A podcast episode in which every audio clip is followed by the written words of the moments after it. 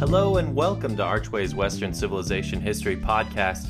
In our podcast, we look for the best of the West and discuss the stories, events, themes, and people that made the West different than the rest. The last episode, I discussed the Praetorian Guard and their centuries of disabling secret shenanigans that trampled on individual liberty in the Roman Empire. I've got to apologize for the month long hiatus. Maria and I have had some big events happening in our personal lives and haven't had the time to get an episode out until now. Today, I want to begin a series of episodes on one of Rome's most famous and influential citizens, Saul of Tarsus, now known as St. Paul. Arguably, his writings, contained in the New Testament, are some of the most impactful documents in Western civilization.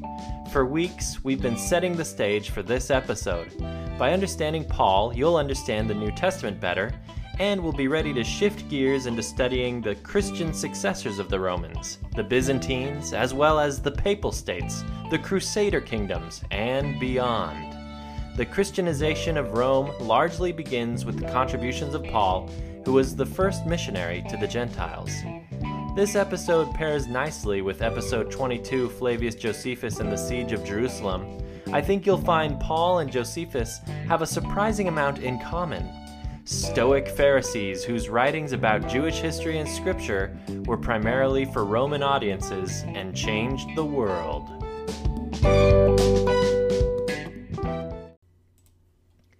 How can an instrument dedicated to destruction bring about salvation? How can a wicked, wrathful man become a new creature, born of God, changed from his carnal and fallen state to a state of righteousness, being redeemed?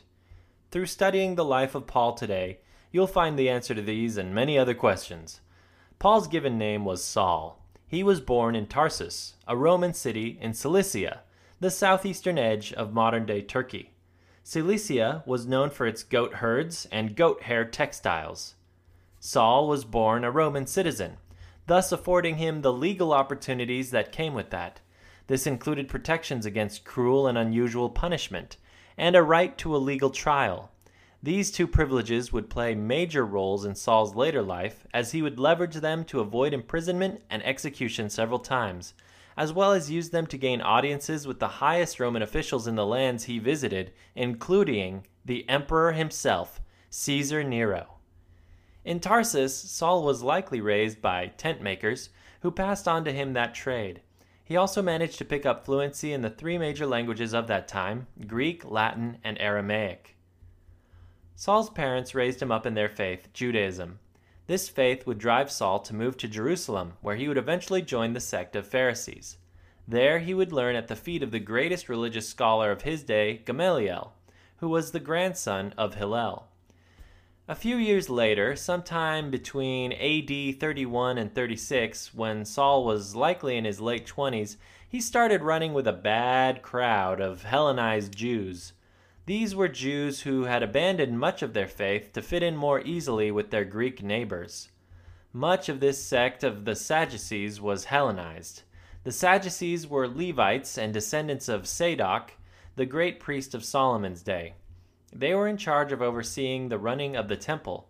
Through their dealings with the Romans, they had grown very wealthy and powerful in the city of Jerusalem, and they wholeheartedly rejected key doctrines fundamental to Christianity, such as the resurrection, and of course, they rejected our Lord Jesus Christ. It was the Sadducees who began a campaign of jailing and murdering the small but rapidly growing faith of Christians. Saul was not only complicit in their actions, he was directly involved. Quote, Indeed, I myself was convinced that I ought to do many things against the name of Jesus of Nazareth. And that is what I did in Jerusalem, with authority received from the chief priests. I not only locked up many of the saints in prison, but I also cast my vote against them when they were being condemned to death. By punishing them often in all the synagogues, I tried to force them to blaspheme. And since I was so furiously enraged at them, I pursued them, even to foreign cities. In Jewish law, there were only a couple crimes you could stone people for, and to do so you needed multiple witnesses in a court hearing to establish the guilt of the accused. Paul admits here that, in this point of his life, he was so convinced of the evilness of the Christians and so enraged with them that he was willing to participate in false trials that he knew were wrong in order to save Judaism from these blasphemers. The means really justified the ends to him. One of the Christians that Saul pursued was Stephen, a Christian deacon who had been preaching to the people in Jerusalem.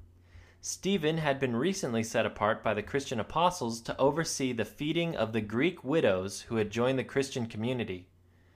One day, other Jews who were also from Cilicia stood up and argued with Stephen. But they could not withstand the wisdom and the spirit with which Stephen spoke. Then they secretly instigated some men to say, We have heard him speak blasphemous words against Moses and God. This upset the elders and scribes, who seized Stephen and dragged him before the council of priests. Stephen rebuked the priests and laid bare their wickedness in a sermon that comprises the entirety of Acts chapter 7. Now, when the priests had heard these things, they became enraged and ground their teeth at Stephen. But Stephen gazed steadfastly into heaven and shouted, Look! I see the heavens opened, and the Son of Man standing at the right hand of God. But his accusers covered their ears, and with a loud shout all rushed together against him. Then they dragged him out of the city. Taking him to the place of stoning, they laid down their cloaks at the feet of Saul. Then they hurled stones at Stephen until he was dead.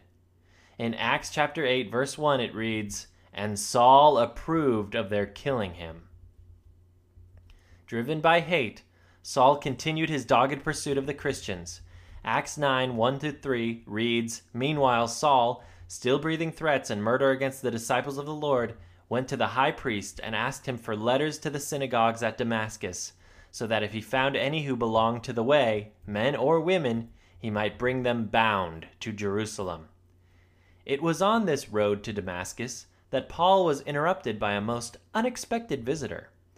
Saul, Saul, why persecutest thou me? The mysterious visitor asked, illuminated by light from heaven. Saul asked, Who are you, Lord? I am Jesus, whom you are persecuting. It was at that moment Paul realized he was in the fight against the forces of darkness, but he was on the wrong side. Not because he was a Jew or a Pharisee, but because he was willing to twist Jewish law to satisfy his anger and arrest and execute innocent people just because he disagreed with them. The light of the heavenly vision struck Saul with blindness for three days, and his traveling companions led the unseeing Saul to a Christian disciple in Damascus named Ananias. Ananias, at first fearing Saul, took a leap of faith and blessed Saul instead. He calls Paul his brother, and just like the bishop in Les Miserables, who had great reason to fear the thief who broke into his home, Ananias responded, responded to the dangerous criminal with love and healing, and he broke the circle of violence that Saul was perpetuating. In that very hour, Saul's vision was healed. He immediately went up to the synagogue to declare what he had seen and give his witness of Jesus. All who heard him were amazed and said, Is not this the man who made havoc in Jerusalem among those who invoked his name? And has he not come here for the purpose of bringing them bound before the chief priests? After some weeks of preaching in Damascus with the other disciples, Saul developed a new infamous reputation, but now as an unstoppable Christian force. The Jews in the city began to plot how they could kill him. They decided to lay traps for him at the gates so that if he ever exited, the city assassins would spring on him and kill him. Paul managed to escape the city with the help of his new Christian friends. They lowered him off the walls in a basket. Saul then returned to Jerusalem, but when he attempted to join the disciples there, they were all afraid of him, for they did not believe he was truly a disciple. But Barnabas, who had heard Saul's story, decided to act in faith and not fear. Instead, he saw the potential of this new convert and so it was Barnabas who introduced Saul to the apostles and began taking Saul to go out preaching with him. While they were praying at the temple together one day, the voice of the Lord came to Saul, loud and clear, and he told him that the people of Jerusalem would reject his testimony. The Lord then encouraged Saul to go out and teach the Gentiles. Sure enough, like clockwork, the Hellenists of Jerusalem, no doubt extra upset by the betrayal of their former minion, began plotting how they would kill Saul. When the disciples got wind of this, they snuck Saul off to Caesarea, where they put him on a ship and sent him back home to Tarsus, probably to go and teach and convert his family and friends. About a decade later, in AD 44 or 45 or 46, Paul and Barnabas had moved to Antioch, Syria. It's this time when the Spirit prompts the church leadership in Antioch to ordain Saul and Barnabas and send them off on a mission.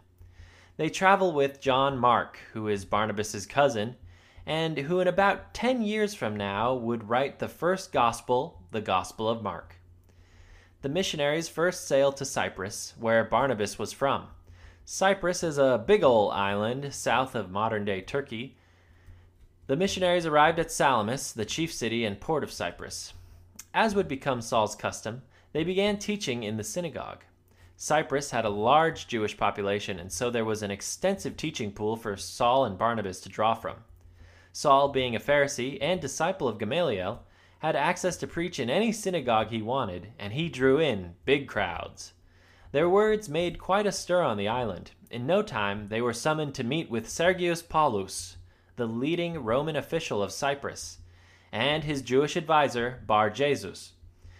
They, the missionaries, they had to cross the island by foot to get to the Roman capital of the island, Paphos. This is where Sergius Paulus lived.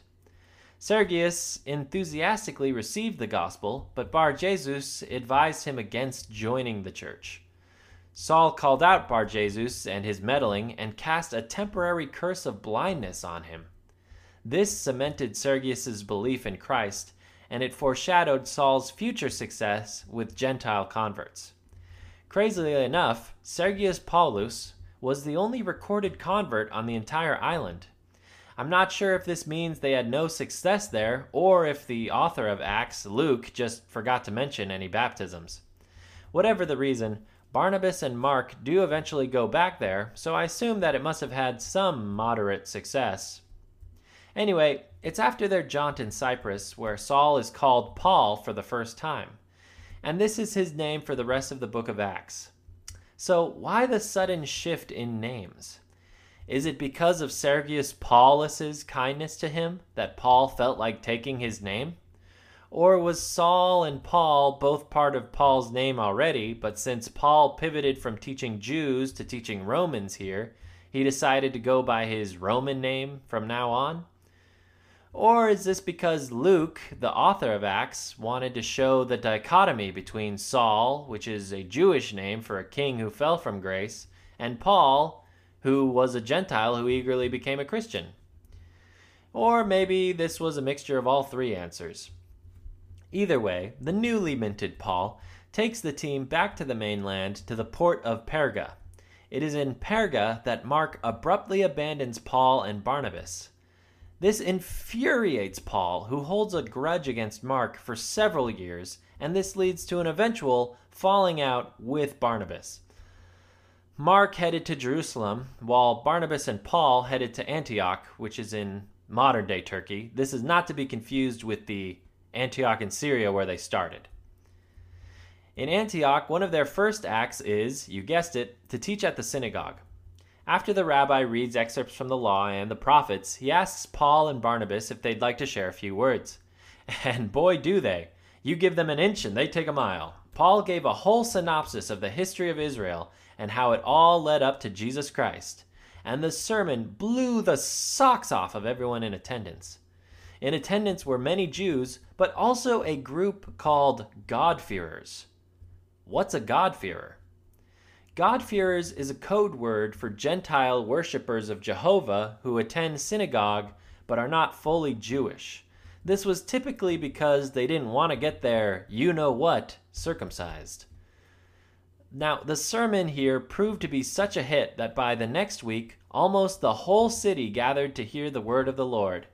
At this sermon, Paul speaks of how he's been called specifically to teach the Gentiles, and the God-fearers of Antioch rejoice, realizing the time where they will finally be in full fellowship is at hand. Unfortunately, the Jewish leaders of the city did not approve of this message.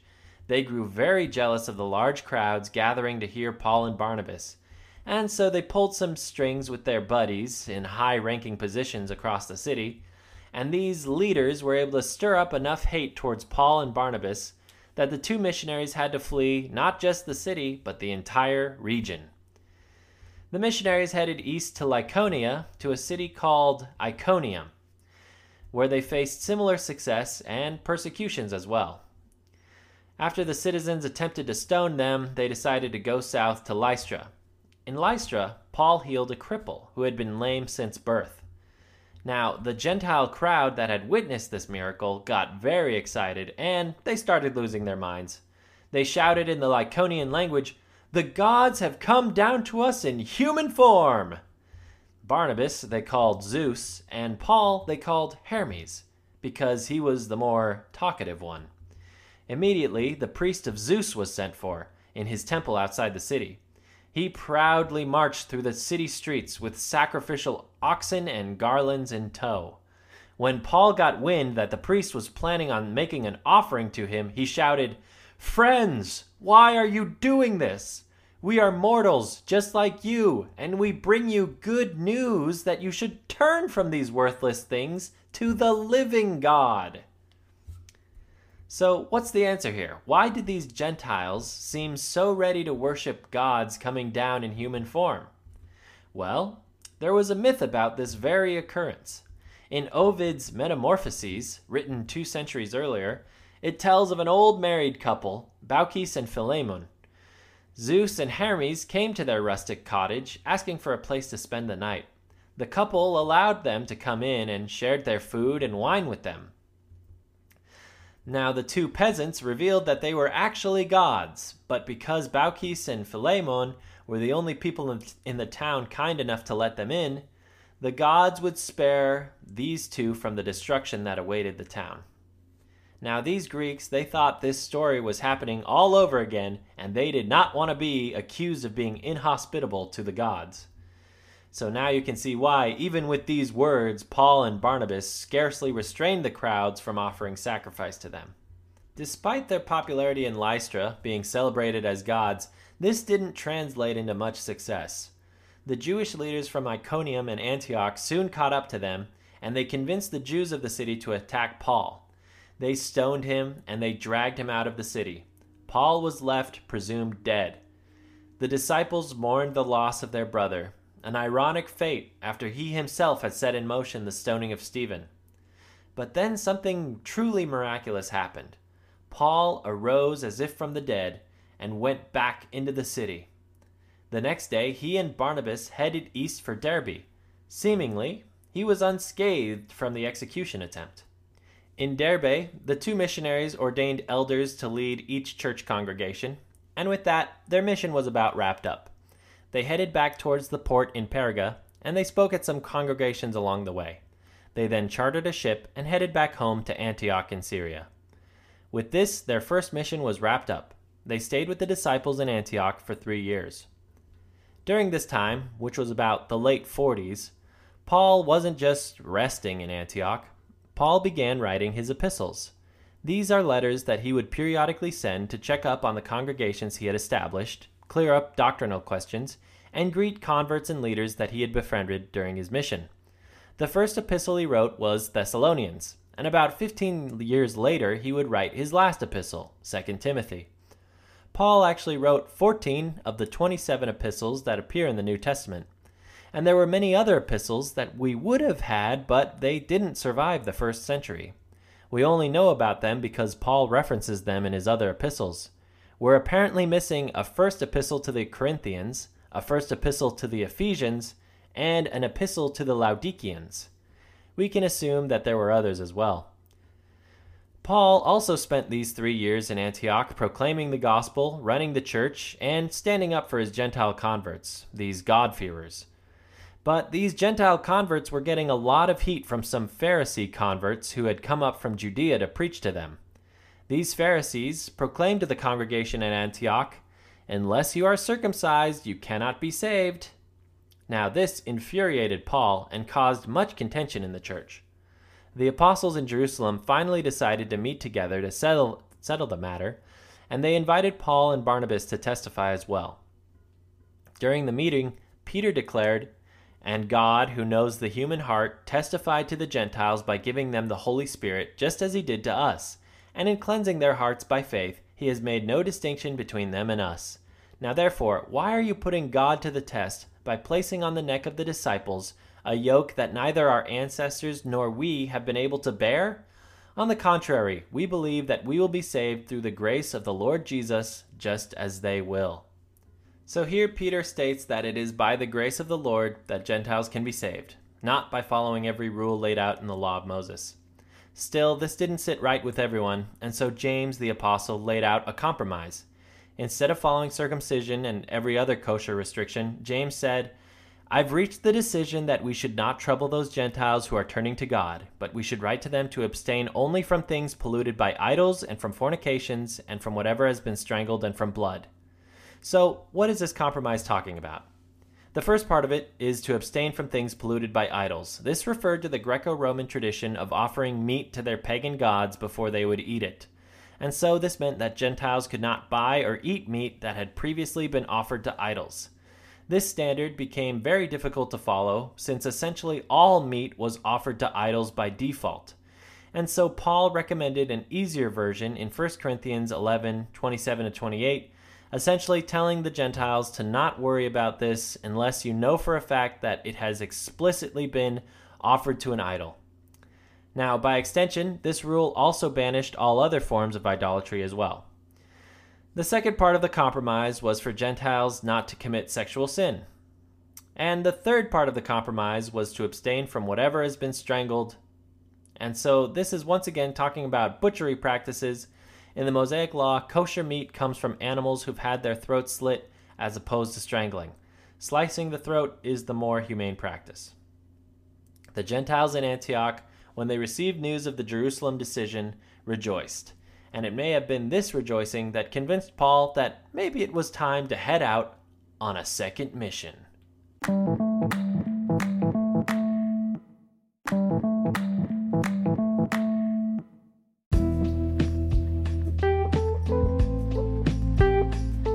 Unfortunately, that's all the time we have for today, but tune in next week. I will be discussing the second mission of Paul, along with other parts of his teachings and writings in the New Testament.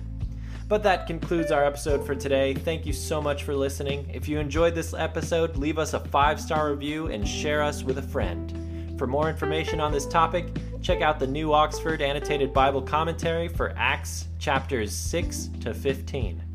I'm Doug Archway, and that's history for you.